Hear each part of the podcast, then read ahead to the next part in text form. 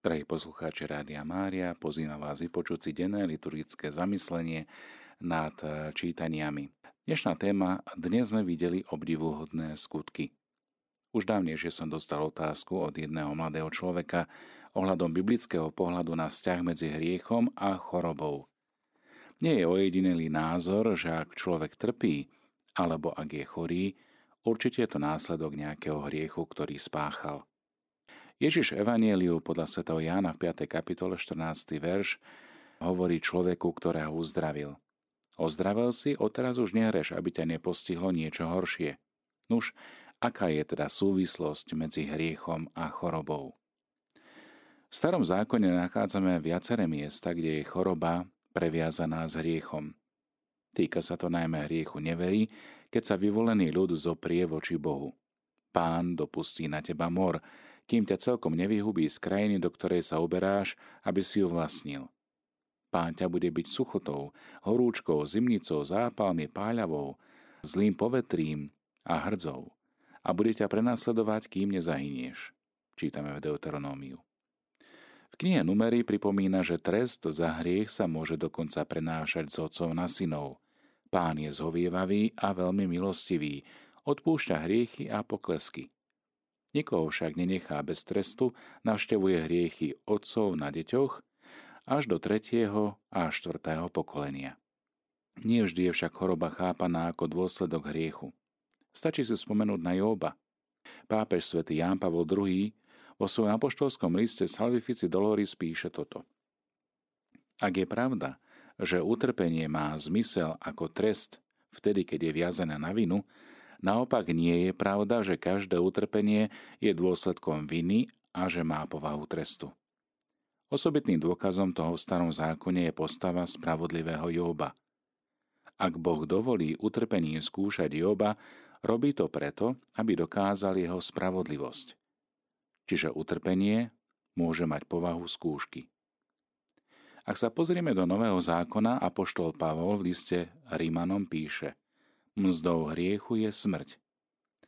Grécky termín obsonion označuje kompenzáciu, čiže nejakú mzdu, protihodnotu za to, čo si človek odpracuje. V tomto zmysle sa teda jedná o dlh, ktorý človeku prináleží. Tým je vytvorený aj ideálny kontrast k druhej časti vety. Boží dar je väčší život Ježišovi Kristovi. Začal, čo smrť nasleduje za hriechom, Život je darom od Boha. Upresnenie v Kristovi Ježišovi znamená konkrétnu historickú a reálnu dimenziu života kresťana. V evanieliách, napríklad u Lukáša, 5. kapitola 17. až 26. verš zaznamenáva udalosť uzdravenia ochrnutého, ktorého muži prinášajú na nosidlách do domu, kde Ježiš učí a cez povalu ho na lôžku spúšťajú pred neho. Zromaždených udivuje Ježišova reakcia, keď chorého neuzdravuje, ale odpúšťa mu hriechy. Človeče, odpúšťajú sa ti hriechy, počujeme aj v dnešnej state Evanielia. Môžeme sa pýtať, prečo Ježiš spomína vôbec hriechy chorého. Je ochrnutý práve preto, lebo v minulosti Vary zrešil? V Jánovom evaníliu nachádzame dve zaujímavé state, ktoré poukazujú na vzťah medzi hriechom a chorobou. Tým prvým je uzdravenie ochrnutého. V Jeruzaleme, blízko ovčej brány, kde sa nachádzal rybník Becata, Ježiš stretáva človeka chorého až 38 rokov a uzdravuje ho. Samozrejme, na tom by nebolo nič zvláštne. Na mnohých iných miestach Evangeliu čítame o ďalších zázrakoch a uzdraveniach. Tu však pozorujeme istú zvláštnosť. Pán Ježiš opätovne vyhľadá uzdraveného človeka a povie mu tajomnú vetu – ozdravel si. Odteraz už nehreš, aby ťa nepostihlo niečo horšie. Mnohí v tomto výroku vidia jasnú spojitosť medzi hriechom a chorobou. Si uzdravený. Ak opäť zrešíš, postihne ťa ešte niečo horšie. Vzťah medzi hriechom a chorobou, či hriechom a smrťou, je dokumentovaný aj na iných miestach Biblie. Spomeniem napríklad Sierachovca, Žalm 38, alebo 41. a iné.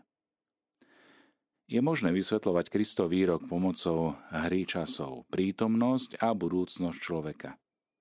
Ježiš vyhľadal uzdraveného, aby mu ukázal krásu prítomného stavu, v ktorom sa teraz nachádza. Je uzdravený, zdravý, no upozorňuje ho i na budúci stav, ktorý závisí od neho. Nehreš, aby ťa nepostihlo niečo horšie. Ježiš rozširuje teda horizont pohľadu na celú vec komplexne. Hriech je kontrastom k životu, ale aj k spáse nie len porúšením zákona, ale je uzatvorením sa voči daru života a spásy ako takej.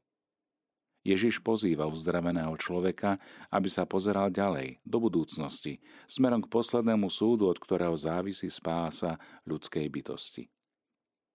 Ako raz povedala sveta matka Teresa, najväčšou chorobou nie je malomocenstvo ani tuberkulóza, ale najväčšou chorobou je vedomie, že nikomu nie som potrebný nikým milovaný všetkými opustený.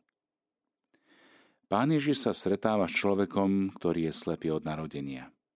Ježiš videl jeho, ale on Ježiša nevidel, čo je logické. Preto ho vyhľadal. Aj v tomto úrivku ho Ježiš vyhľadal dokonca dvakrát na začiatku a potom ešte raz na konci. Čítame o tom v 9. kapitole Jána o Evanília. Učeníci udalosti sa pýtajú Ježiša, učiteľ, kto zrešil, on alebo jeho rodičia, že sa narodil slepý. Vidíme, že učeníci sú presvedčení, že sa pozerajú na dôsledok hriechu. Ani nepripúšťajú inú možnosť. Pre nich je to jasné. Niekto musel zrešiť a tak tento si je slepý. Stačí už len prísť na to, kto to bol. Buď zrešil samotný slepec, alebo jeho rodičia a on teraz v úvodzovkách znáša ich vinu. Spontánne sa teda spája choroba s hriechom. Už začiat pána Ježiša sa polemizovalo o tom, že Boh môže na niekoho dopustiť chorobu aj bez viny. Môže človeka aj skúšať z výchovného aspektu. Čítame o tom v knihe prísloví. Nespieraj sa, syn môj, keď ťa súdi pán a nech ťa neomrza za jeho pokarhanie, lebo pán karhá toho, koho miluje, podobne ako otec syna, ktorého má rád.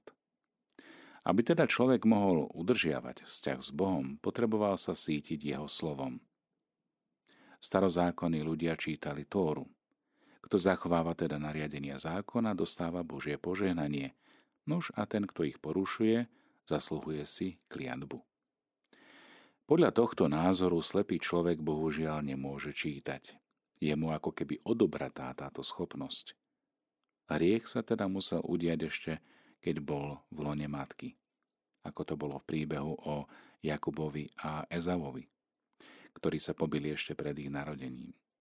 O možnosti hriechu ešte pred narodením a o súboji o prvenstvo čítame aj v Midraši Genesis Raba 63.6. Druhou možnosťou je eventuálny hriech samotných rodičov, ako spomínajú proroci, napríklad Jeremiáš. Otcovia jedli plánky a synom strpli zuby. Teda rodičia zhrešili, no účinky hriechu pociťujú ich deti napríklad aj prostredníctvom choroby. Trest za hriech rodičov sa mal teda prenášať dokonca až do štvrtého pokolenia. Nachádzame to na viacerých miestach. Exodu, Numery, Deuteronómy, ale aj u Tobiáša, či z Žalme 79 alebo 109. V čase exílu sa začína viac dostávať do popredia aj princíp individuálnej zodpovednosti. Prorok Ezechiel poznamenáva, že zomrie ten, kto zhrešil. Syn neponesie vinu otca a otec neponesie vinu syna. Spravodlivosť spravodlivého bude na ňom a bezbožnosť bezbožného bude na ňom. Aj v babylonskom Talmude Šabat 55a k tomu prináša nasledujúci komentár. Rabín Ami povedal, Niet smrti bez hriechu, kto nezreší, ten nezomrie. Teda niet utrpenia bez neprávostí. Gemara prináša dôkaz k týmto tvrdeniam. Niet smrti bez hriechu. Človek zomrie len kvôli svojim vlastným hriechom a nie kvôli nejakému cudziemu hriechu, ktorý bol spáchaný skôr. A niet utrpenia bez neprávosti, lebo je napísané, potom ich priestupok trstenicou potrescem a ich neprávo s korbáčom. Žalm 89. Vráťme sa ale k Ježišovým slovám. Ježiš vyvracia názor učeníkov, keď hovorí, že nezrešil ani on, ani jeho rodičia. Pán Ježiš teda popiera fakt, že by sa handicapom slepca bol hriech spáchaný z minulosti. Opäť môžeme zacitovať slová prorokov, napríklad Jeremiáša, že každý je zodpovedný sám za seba. V tomto zmysle sa hriech neprenáša z generácie na generáciu, ale každý človek nesie sám vinu za svoj hriech. Týmto Ježiš ruší milné spojenie medzi hriechom a chorobou. Prečo je teda tento chudák v tomto stave? Ježiš pokračuje ďalej. Ale majú sa na ňom ukázať Božie skutky. Podobné slová pán Ježiš hovorí, keď sa dozvedá o chorobe milovaného priateľa Lazára z Betánie. Táto choroba nie je na smrť, ale na Božiu slávu, aby ňou bol oslávený Boží syn. Hriešnikom nie je ten, komu sa v živote zle darí, ani ten, kto koná dobro bez odozvy ale ten, kto odporuje dobru a utláča iných. Teda zlo nemá posledné slovo, práve naopak. Stáva sa priestorom, kde sa môžu prejaviť Božie skutky, zázraky. Nemôžeme preto tvrdiť, že zlo napomáha rozkvetu dobra. Môžeme však vnímať, že zlo sa stáva kontrastom k dobru. Podobne ako tma je kontrastom k svetlu, tak aj zlo môže napomôcť, aby lepšie vyniklo dobro vo svete. Ježiš nenecháva učeníkov v úvodzovkách zaciklených v rozmýšľaní nad minulosťou, neustále s otázkou na perách, kto zhrešil v minulosti. Ale Ježiš ich pozýva hľadieť do budúcnosti, hľadieť na Božie skutky, ktoré sa majú zjaviť aj na tomto uzdravenom slepcovi. Namiesto hľadania zodpovednosti a vyníka z minulosti, teda Ježiš poukazuje na aktuálny stav slepca. Je uzdravený, teda vidí. Možno na ňom obdivovať aj veľké dobro Boha ako takého, ktorý mu dal dar uzdravenia. Pán Ježiš upozorňuje ochrnutého, aby viac nehrešil, aby sa mu nestalo niečo horšie. Oslepom od narodenia vyhlásil, že nezrešil ani on, ani jeho rodičia, ale že sa majú na ňom ukázať Božie skutky. V prípade Lazára pán Ježiš skonštatuje, že táto choroba nie je na smrť, ale na Božiu slávu. Je teda choroba, ktorá vedie k duchovnej smrti a je dôsledkom hriechu. A potom je taká, ktorá vedie k fyzickej smrti a zjavuje sa na nej Božia sláva. Pozrieme sa na vyjadrenie Kongregácie pre náuku viery, ktorá v roku 2000 vydala inštrukciu ohľadom modlitieb za dosiahnutie uzdravenia od Boha, podpísanú ešte vtedajším prefektom kongregácie, kardinálom Jozefom Ratzingerom. Spomína sa v nej, že choroba môže byť vnímaná ako nástroj spojenia s Kristom a ako duchovné očisťovanie tých, ktorí sa nachádzajú v blízkosti chorého, ale aj ako príležitosť na cvičenie sa v skutkoch lásky. Okrem toho choroba vytvára privilegované miesto modlitby, prozba o milosť či prijatie daru Božej vôle.